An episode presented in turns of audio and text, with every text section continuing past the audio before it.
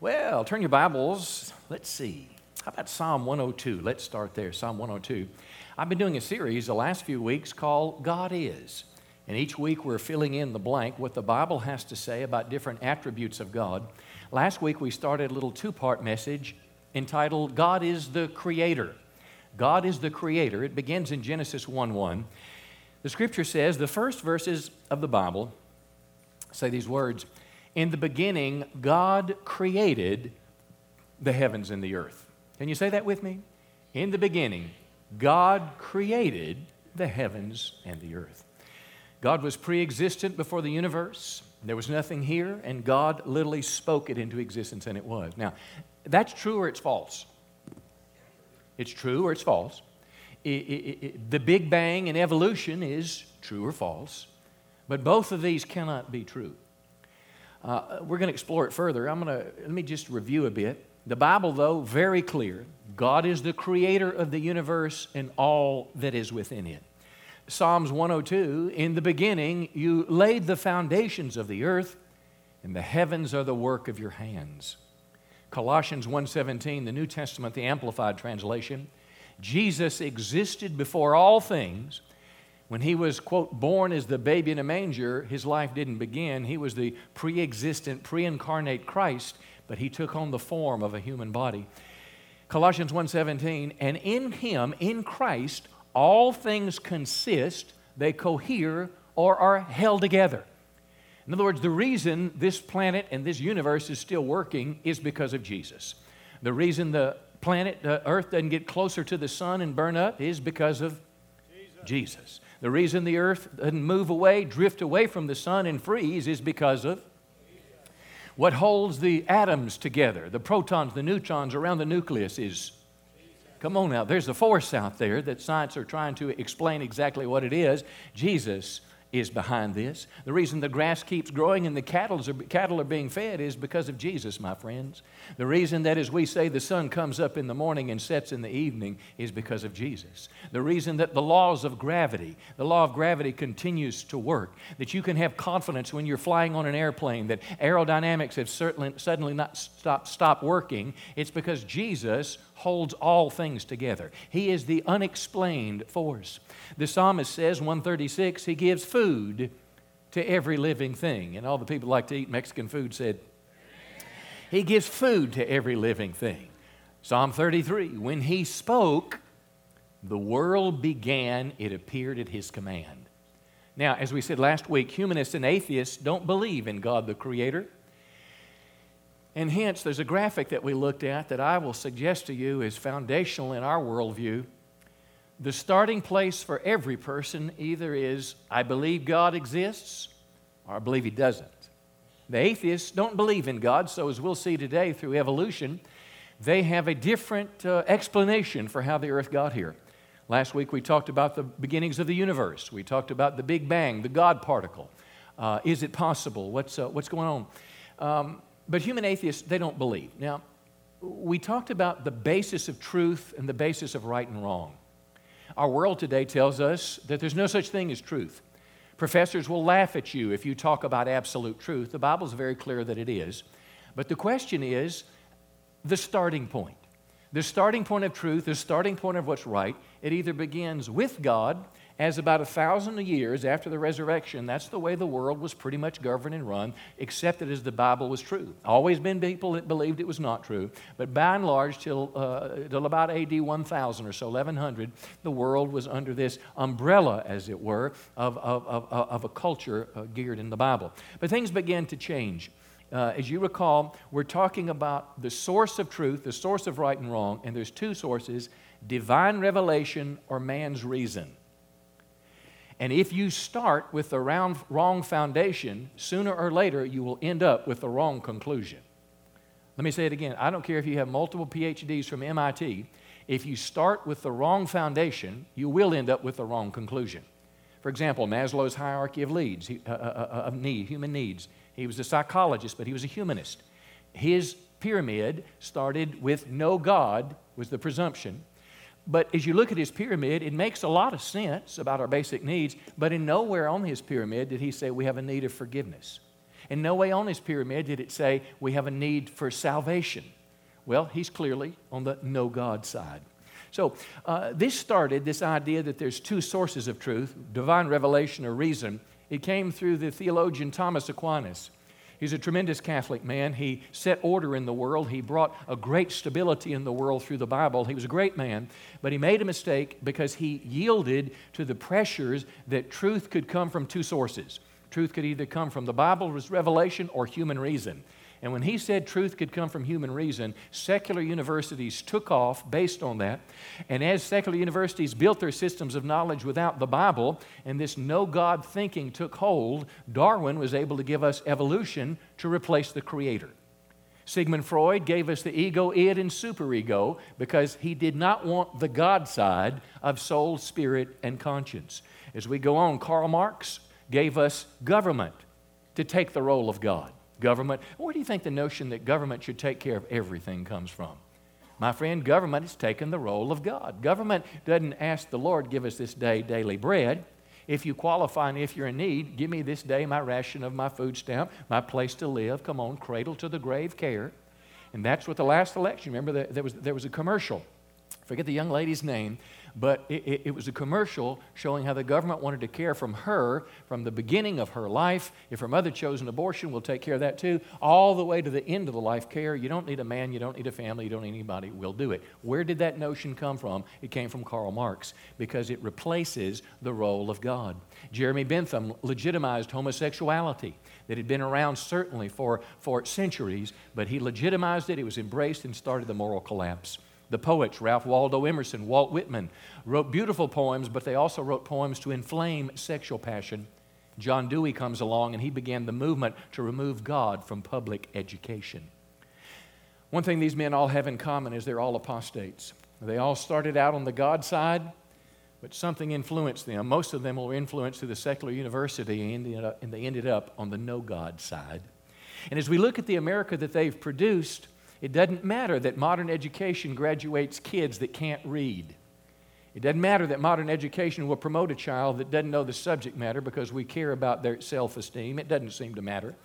It doesn't seem to matter that 100 million of us Americans have sexually transmitted disease, and everywhere you look, every TV show, songs everywhere, it's pushing more and more and more.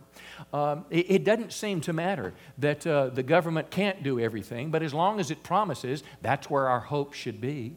I mean, just look at Ebola. My, my, my. A disease that could wipe out a civilization. And it just seems like all we're supposed to do is hope on, hold on to a promise. I mean, listen now. Our president one day said you can't catch it by somebody sitting on a bus, and the next day or later that afternoon, the head of the CDC says if you have, uh, if you believe you're infected, uh, don't sit next to people because you could infect them. Now, come on now. What do I do? I have a doctor that comes back from, uh, from uh, uh, Ebola land in West Africa that was there helping people, and uh, no restrictions on him. Pretty much take your own temperature, monitor yourself. So he goes bowling, he goes in the subway, a few other things, and oops, my temperature's up. I may have Ebola. I mean, we live in a world today where we just are crossing our fingers and hoping that something's going to happen. But it's almost as if none of this stuff matters. And you say, why does the insanity continue? I'll tell you exactly why. It's because the people on the no God side don't want to acknowledge the Creator, because if they acknowledge the Creator, they'll be forced to bow their knee to His rules. And that's what the world does not want. And if they can't give you an intelligent argument to talk you out of your God position, they'll just call you a flat earther and call you stupid. But the real issue is they don't want to bow. But I got news for you, friend. The Creator, the all powerful God, says one day before Christ, every knee will bow and every tongue confess that Jesus Christ is Lord to the glory of God the Father. Now, with that background, and I appreciate the teenagers uh, being with me today. You'll be back in your D groups next week. But I wanted you to hear about evolution something that you'll never hear in your public classrooms. I wanted college students to hear this today. Uh, first, I want to talk to you a little bit more about the Bible says that God created human beings in His image with eternal purpose. It was the sixth day of creation, Genesis 1:27. God shaped the dust from the ground and he formed Adam and he breathed into his nostrils the breath of life, spirit. Scripture says God created man in his own image. We'll talk about that. In the image of God, He created him, male and female, He created them. And look, there's almost there's an attempt, there is an attempt today to erase any gender differences. But God created us different as men and women, occupying different roles in marriage and even in society. Job 7 asks this question Why do you make people so important? Why do you give so much attention to them? Why are you concerned with feeding them and listening to their prayers and trying to restore relationship with them when Adam and Eve destroyed relationship in the garden? Why, why do you care for them? The psalmist, mind you now, hundreds of years after the writings of Job. The Bible is compiled in one book, but written over several thousand years with one message. Psalm 8 says, The psalmist, I see the moon and the stars which you created, but why are people even important to you? Why do you take care of human beings? You made them a little lower than the angels, and you crowned them with glory and honor. And listen to this you put them in charge of everything you made. I'll tell you, my friend, people are more important than spotted owls. People are more important than, than, listen, we want to do everything we can to preserve and care for the planet, but don't let the creation become more important, come on, than the created.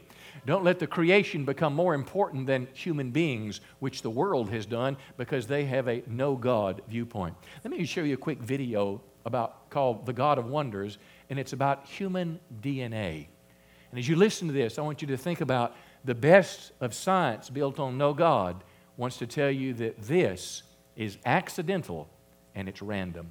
Take a peek and then we'll keep going.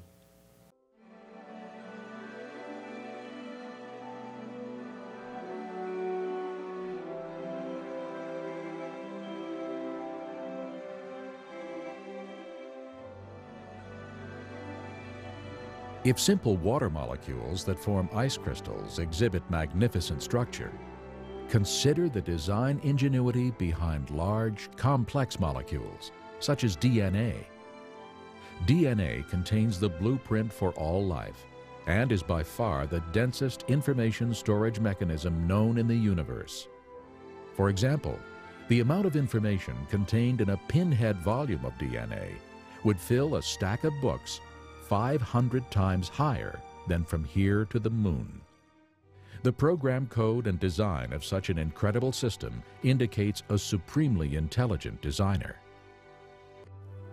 Yet even the DNA molecule is simple compared to cells. All life consists of cells, and each cell functions as a miniature city. When we consider that a human body consists of trillions of cells working together as one unit, we should be in humble awe of our Creator's intimate care and perfect wisdom. The evidence to me that just cries out that there's a God is the study of DNA. DNA is a very powerful, massive information storage system. In fact, DNA that makes up our genes actually is like books of information that's read by a language system. It's absolutely phenomenal. And scientists know today that languages, a code, only come from an intelligence, and information only comes from information. Nobody's ever seen matter by itself give rise to a code. Nobody's ever seen matter by itself give rise to information. And as you look at DNA, it actually cries out in the beginning, God created the universe. A pinhead, if, the, if, if, if enough DNA filled that pinhead, or compressed in that you could fill a stack of books from here to the moon 500 times. And we're expected to believe that that is accidental, arbitrary, and random. I suggest to you, friend, when you see design, it is because there is a designer. And that designer is the Lord our God. Atheist Richard Dawkins said, Faith is the great cop out. It is the great excuse to evade our need to think and evaluate evidence. I would say to Mr. Dawkins, it takes more faith to believe that nothing created everything than everything that we see was, has the imprint of a divine creator. Don't be fooled. The evolutionist has more faith than you and I do. We'll talk about that more in a moment. You ever heard of Pascal's wager? Pascal was a Blaise Pascal. He was a, a, a French philosopher and mathematician, probability theory. He said humans bet with their lives, their eternal soul, that either God exists or he doesn't. given the possibility that God actually does exist and heaven and hell are real, a rational person should live as though God exists and seek to believe in God. Now, let's keep going here. If there is no God, where did human beings come from? If there is no God, where did human beings come from? Now, I went to the God of Google and typed in that phrase, where did human beings come from? Guess what was the first response? They guess. Who's monkeys? Monkeys, what else? Apes. Come on, a little more creativity. Goo. Okay, here's where the God of Google said. First response Where did human beings come from? We were imported from another planet. About four references on the first page. Show you some pictures from the Smithsonian. Smithsonian, of course, will teach us about evolution. The bottom here, this single cell organism, it's responsible for all of it. Now, don't ask your teacher, don't ask your professor where that cell came from.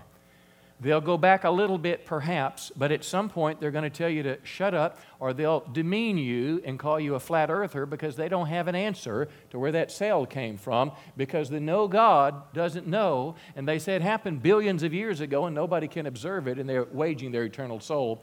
But they want us to believe from this one cell, if you go up on the right branch, there's a catfish and there's a frog. And from the frog, we look, leap up and there's a horse, but there's no froggy horses. There's no horses living in water. Come on. And then we go from the horse to the monkey, and there's nothing in between them. And then there's a man. It's like species to species to species, but nothing in between. And that's where the problem of evolution lies. We're going to talk more about that. Uh, let me show you some more of my pictures here. Now, this one was in, uh, it's in all textbooks there. Uh, well, not all of them, but you see the monkey there with the tail, and all of a sudden, you know, I know people that walk like this. And I know people that are taller that walk like that. Well, anyway, you're walking up, there's man and there's woman, and uh, no more questions, it's over. Um, so that's, on a serious note though, you take that picture and you amplify it, you drop the comedy out of it, and you put a lot of scientific uh, references and things, and that's what's taught in classrooms. I took some picture of my relatives in the Smithsonian, 300,000 square foot Museum of Natural History. I didn't go to every, every exhibit, but I didn't see any mention of God. But as I was watching a movie about how I came from this piece of this, uh, this uh, amoeba and Ponscom, I saw my relative and we got a selfie together. So we're immortalized. There were some more pictures just a long hallway. I, I, looked at this and I couldn't tell. Maybe you can help. The big guy in the back. I couldn't tell if that was Pastor Mike's descendants or if it was Pastor Nick's. Uh, Sharon, perhaps on the bottom. I'm not sure. Maybe Delana. But, but keep going here. Here's the thoughtful one. Uh, Joe, that's you, Joe Cruz, which that's, that, that's Joe. That's the thoughtful relative. He looks like he came from the planet of the apes. I think that's where they got I think that's where they got the idea for that. Any more of my friends up there? Yeah. Okay. These are my. These, this is my Italian uh, uh, relatives on my wife's side of the family. They're behind me there. They're quite angry. They're in a cage. Uh, anyway, it was a, quite an educational experience. Now, all this comes from the No God built by extremely educated people. But don't forget what I said. If you start with the wrong foundation, you'll end up with a wrong conclusion. You'll have a lot of facts along the way that are true. But when Maslow eliminates the need to forgiveness and he eliminates the need for salvation and puts man, his self actualization, at the top of the pyramid, he's missed something. Now, the no God Charles Darwin, he wrote on the origin of species about evolution. And it gave people the, the, the, the, some degree of intellectual ability to shift from God to no God because he offered some answers about evolution. Here's what he said He said, Man and animals randomly evolve from lower life forms over long periods of time. Remember the chart where it started out with the amoeba and then went up to the reptile? So give us enough time, and, and, and there's going to be changing uh, species right on up the ladder there uh, as long as there was enough time. The problem, though, is there's no fossil record. Zero. Search it for yourself. Billions of fossils we've found, but you don't find, you find cats and dogs. you don't find dats and cogs. I mean, you don't find these transitional species. If evolution has been happening for millions, hundreds of millions, or billions of years, doesn't it just make sense that there would just be transitional fossils everywhere? But they can't find one. Listen now, they cannot find one. You don't have examples of species becoming other species. They'll point to a rabbit in the Arctic, and the rabbit in the summertime has brown fur, and in the, the, the, the wintertime he has white fur. Oh, there's a, he's evolved. No, it's still a rabbit. That's microevolution. In other words, evolution within the species. Bacteria may evolve, but they're still bacteria. You know, birds, when they change the color of their skin, they molt, it, they're, they're still birds. Um, I'll give you another picture here. Uh, Darwin proved his theory, supposedly. Went to the Galapagos Islands. You remember he found the different finches. And he noticed on the different islands that the finches had different types of beaks. And he said different islands had different food sources. And because of the different food sources, the beaks evolved. Therefore, evolution. Well, duh, Daddy, they're still birds. but it added some fact to the no God. See, here's, here's the beginning. If I'm a scientist, my the beginning place of first of all, nobody's without bias. If, if as a scientist my beginning place is God, and Hebrews says, by faith we believe that the universe was created from the, by the Word of God. Then, when I go out to the islands of Galapagos or anywhere else, I go to those same islands, I see the same birds, but I say, isn't it amazing how God gave a bird, one bird a beak to be able to get, you know, little bugs out of the, out of the volcanic rock? Uh, and it's amazing how God gave another bird another beak to be able to dig around in the dirt, and another bird had a pointy beak but the other guy that doesn't believe in God says, no, no, no, this is proof to our theory. Preaching better than you're amening here. Here's another big deal no one has ever seen evolution happen. Now, they tell us it takes millions or billions of years, but don't you think in this whole process there should be something that we could observe today? Okay, now I've got two pictures, and I don't want you to share them outside of this room because this may, this may, may, may ruin my whole sermon. I did find a picture of a species, species. Don't tell anybody. It's an alliduck. And there's one more that you have seen in the evolutionary trail of man. The pot bellied man, too many sodas and too many beers, turns into a pot bellied pig. But other than that, we hadn't seen any change from species to species.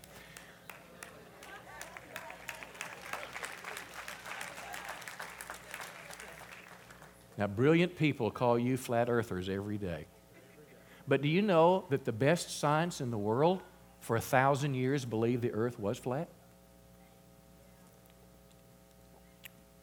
Anthropology professor and evolutionist Jeffrey Schwartz, I believe the University of Pennsylvania, he said, with the exception maybe of a fruit fly, now listen to this, a professor who believes in evolution, the formation of a new species by any mechanism has never been observed. The formation of a new species, the basis of Darwin's theory based on no God, we don't have any evidence. No fossil evidence and no physical evidence, but they still have faith that it's true. It takes faith to believe in evolution. Here's why the scientific method demands observation of events and experiments to either replicate or verify the theory. Because evolutionists say species evolved over millions or billions of years, we can't observe it and we can't reproduce it. They have a problem. But theirs is much of a faith belief as ours is. The missing link, you hear it, it comes up every once in a while where they have finally found the missing link between the monkey and the man. This was a huge deal. If you've ever heard of something called Piltdown Man, long time ago, 1912, digging in a gravel pit, they found a jawbone and a piece of a skull. Now, here's an amazing thing these pictures in the Smithsonian and in your textbooks, they were generated from a couple bones in many cases. So they believe, and best science of their day said it's a million years old. And science for 30 or 40 years believed that this was the missing link. until research in 1953 found out that it was the bone of an orangutan and a part of a human skull. And it was a huge hoax that deceived people in the world of science for 40 years. And every science teacher that was from the no God perspective used it as proof.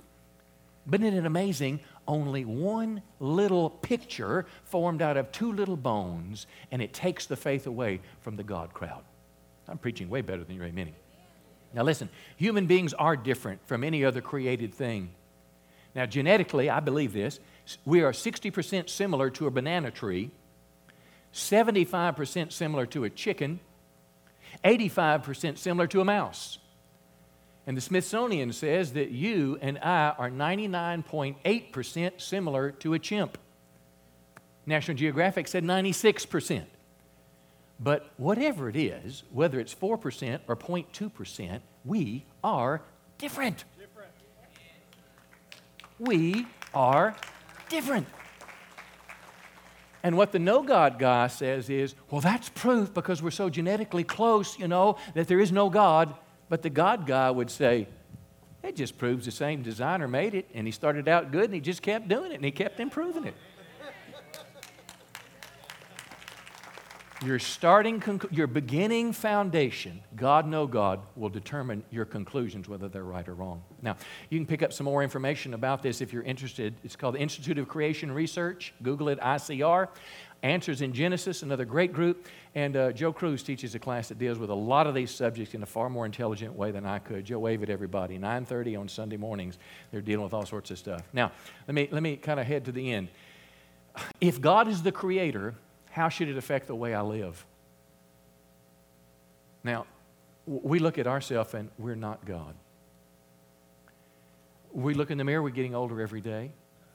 We, some of us have lost our job because we lost a physical or an emotional capability required to do our jobs. I mean, we're just, you know, we're one day ever closer to our death.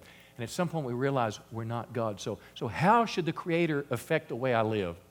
First and foremost, this was last week, I said, live with humble dependence on God. Uh, Acts 17 says it's in Him, in Christ, we live, come on, say it, and move, and we have our being, which means everything I have, everything I can do, the air I breathe, the beating of my heart, come on, everything I'm able to do, everything I possess is all because of God. Now, let me give you two more this week. If God is the creator, then it just makes sense that I should treat God with the honor and respect He deserves. Me say it again. If God is the creator, I should treat God with the honor and respect that he deserves. Let me, let me give you an example of honor and respect. When I was a boy, I was raised, uh, I was raised in northern Mississippi. Um, anything a foot taller than me was a yes, sir, or yes, ma'am. Uh, it, there was just respect. I was taught to open the door for, for a person, for people, anybody, particularly ladies, to show courtesy. I do that to this day. Uh, I, I, was taught particularly to honor elderly people, to hold the door for them, to prefer them, to give them the plate before me. That was hard for a teenage boy. But I did that because I was taught it's proper to honor age. In our culture, you throw away old people, you just get rid of them. But I was taught to honor age. If there was ever a policeman on scene, I, if I would have called him a pig, I'd have been slapped.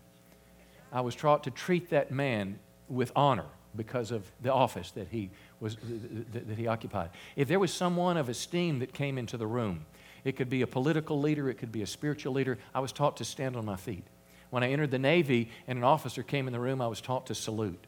All that is honor and respect. It's missing in our culture today. But uh, let me read a passage to you. It's from Malachi. Malachi says, A son honors his father and a slave his master. Here's what God says If I am a father, where is the honor due me? If I'm a master, where is the respect due me? give me an extra three, or four minutes this morning.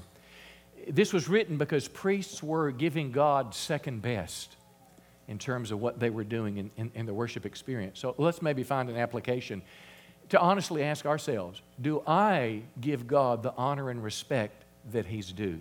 You say, how do I do that? Well, how about obeying His commandments? How about living by the scripture to please Him because it makes me happy?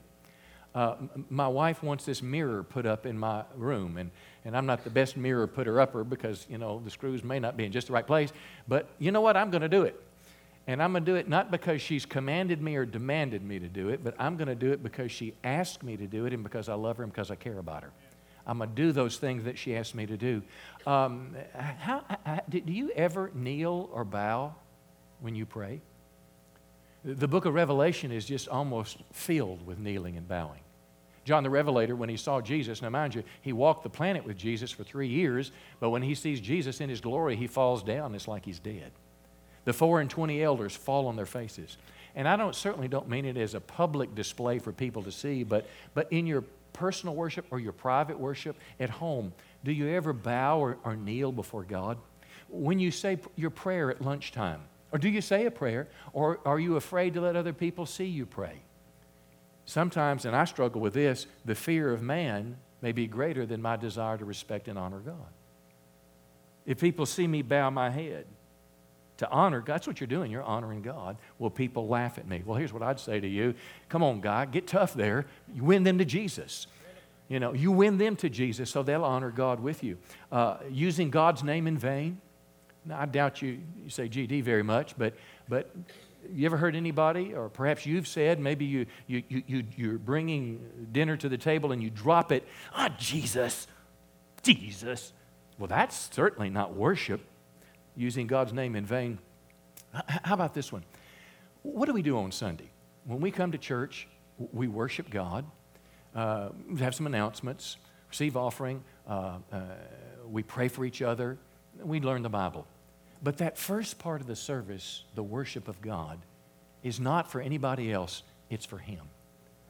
And is it possible that the way I approach worship, in other words, getting here on time, being there for the first song to give Him praise, is it possible that sometimes that I would, would maybe finish my grocery list during worship?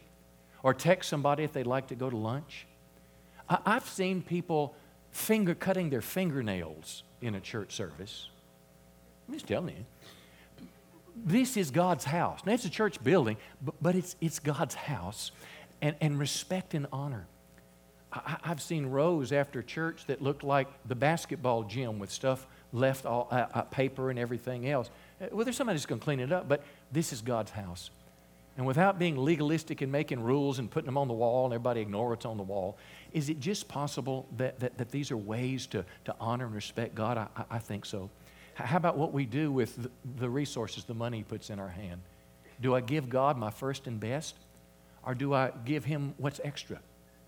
Uh, several months now, I've wanted to finish some landscaping in my yard. I wanted to run some rocks and put a little more grass there to kind of finish it off. Only problem, though, I didn't have the money to do it, and I had this thought in my mind well, if I didn't tithe the month,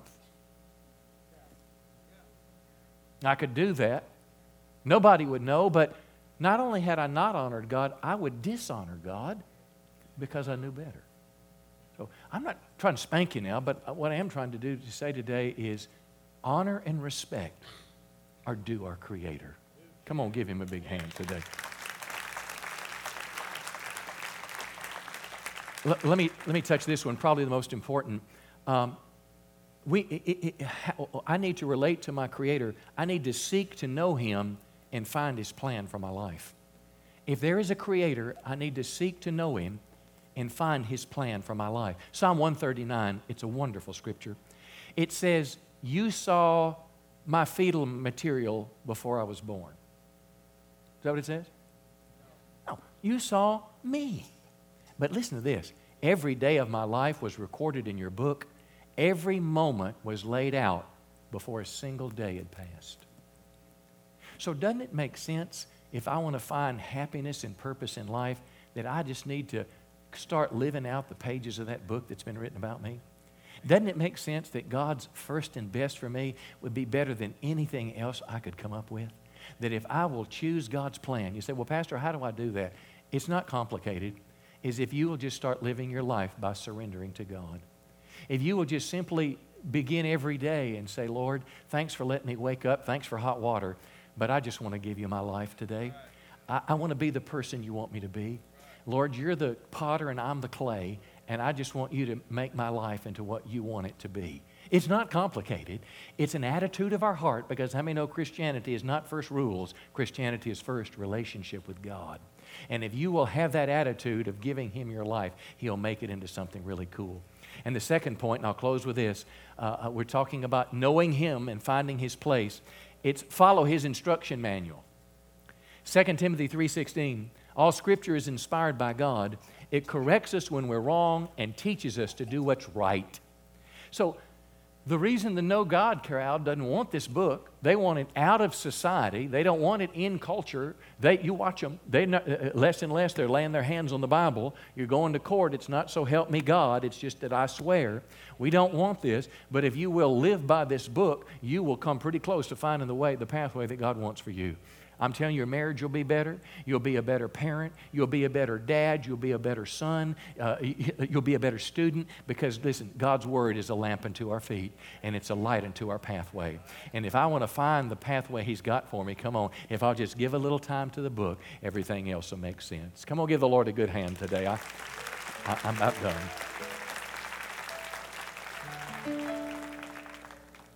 I'm going to close with this verse and close with a personal prayer for you. Last week we talked about God uh, was going to destroy this earth and the heavens and create a new one. This verse will tell us what he's going to do with it. Revelation 21, verse 1. John the Revelator, he saw a vision. He said, I saw a new heaven and a new earth. For the first heaven and first earth had passed away. And I heard a loud voice from the throne saying, Behold, the dwelling place of God is with man he will dwell with them. They'll be His people, and God Himself will be with them, and they'll hunt turkeys together. No, wait, I'm sorry. Ducks. No, I'm, I'm just making a little light there. God will be with them as their God. In other words, Adam and Eve had a little bit of this. In the cool of the day, God would walk with Adam and Eve, but then apparently He would leave. God wants to be with you forever. He says this, it gets better. He's going to wipe away every tear from your eyes. There's not going to be any more death, no mourning, no crying, no pain, no IRS agents, no mosquitoes, no divorces, no prisons. All these things are passed away, the Bible says. And he who is seated on the throne said, Behold, I am making all things new. I'm telling you, friends, our Creator is going to recreate this world, and He's created it to have fellowship with us. That He's not the man upstairs, but He's our Heavenly Father, and He wants to be with us. And the life you live right now, it's just pregame. The best is yet to come. Come on, give Jesus one more big hand today. Why don't you stand to your feet? Stand to your feet here. We're going to close with a prayer and a song. I, I think this last moment is probably the most important part of the message. The book of James tells us don't just be hearers of the Word of God, but what? Be doers. So I wonder if in these last couple moments, if you could just say, Holy Spirit, what are you saying to me in this? What are you saying to me about how I relate to you as my Creator? First question I'll ask, though, is Do you have a relationship with God? Want you look at me just a second because I, I, I, I was you know, a good kid. I was raised in church, but going to church didn't make you a Christian. I found at 19 what makes you a Christian is when you surrender your life to Christ. Biblical language is being saved, being born again.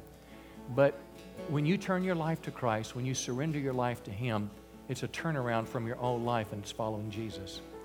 Christianity is not just theology in your head, but believing means following.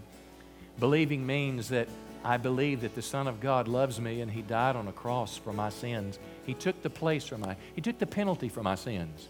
So on Judgment Day, I wouldn't have to be judged, but, but Christ paid the price for me. And, and, He's going to give me an eternal life with Him. I believe that, and I'm going to follow Him.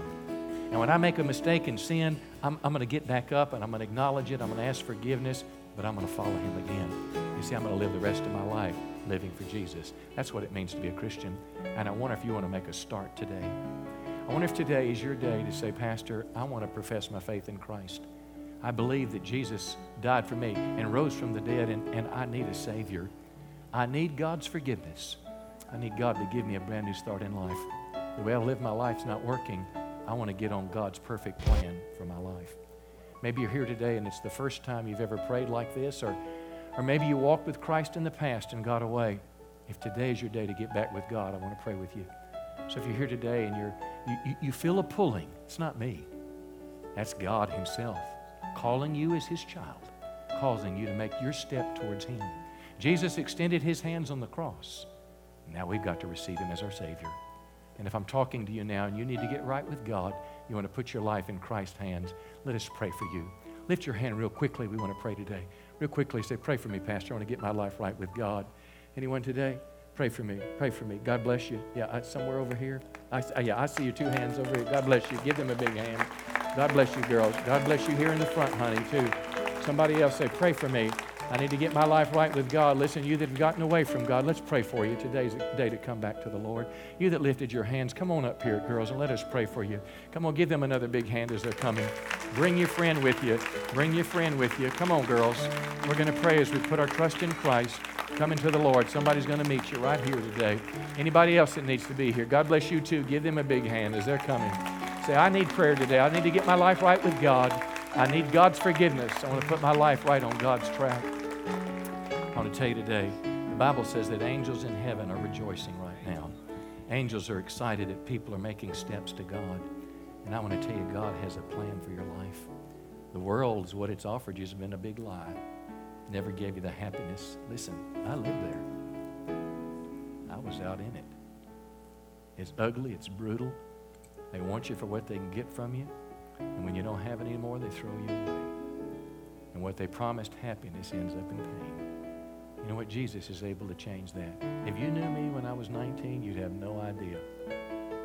Jesus is in the life changing business. Let's all just slip our hands up to heaven right now and say, Lord, I want, I want you to change me because I'm helpless to change myself. I'm helpless to change myself.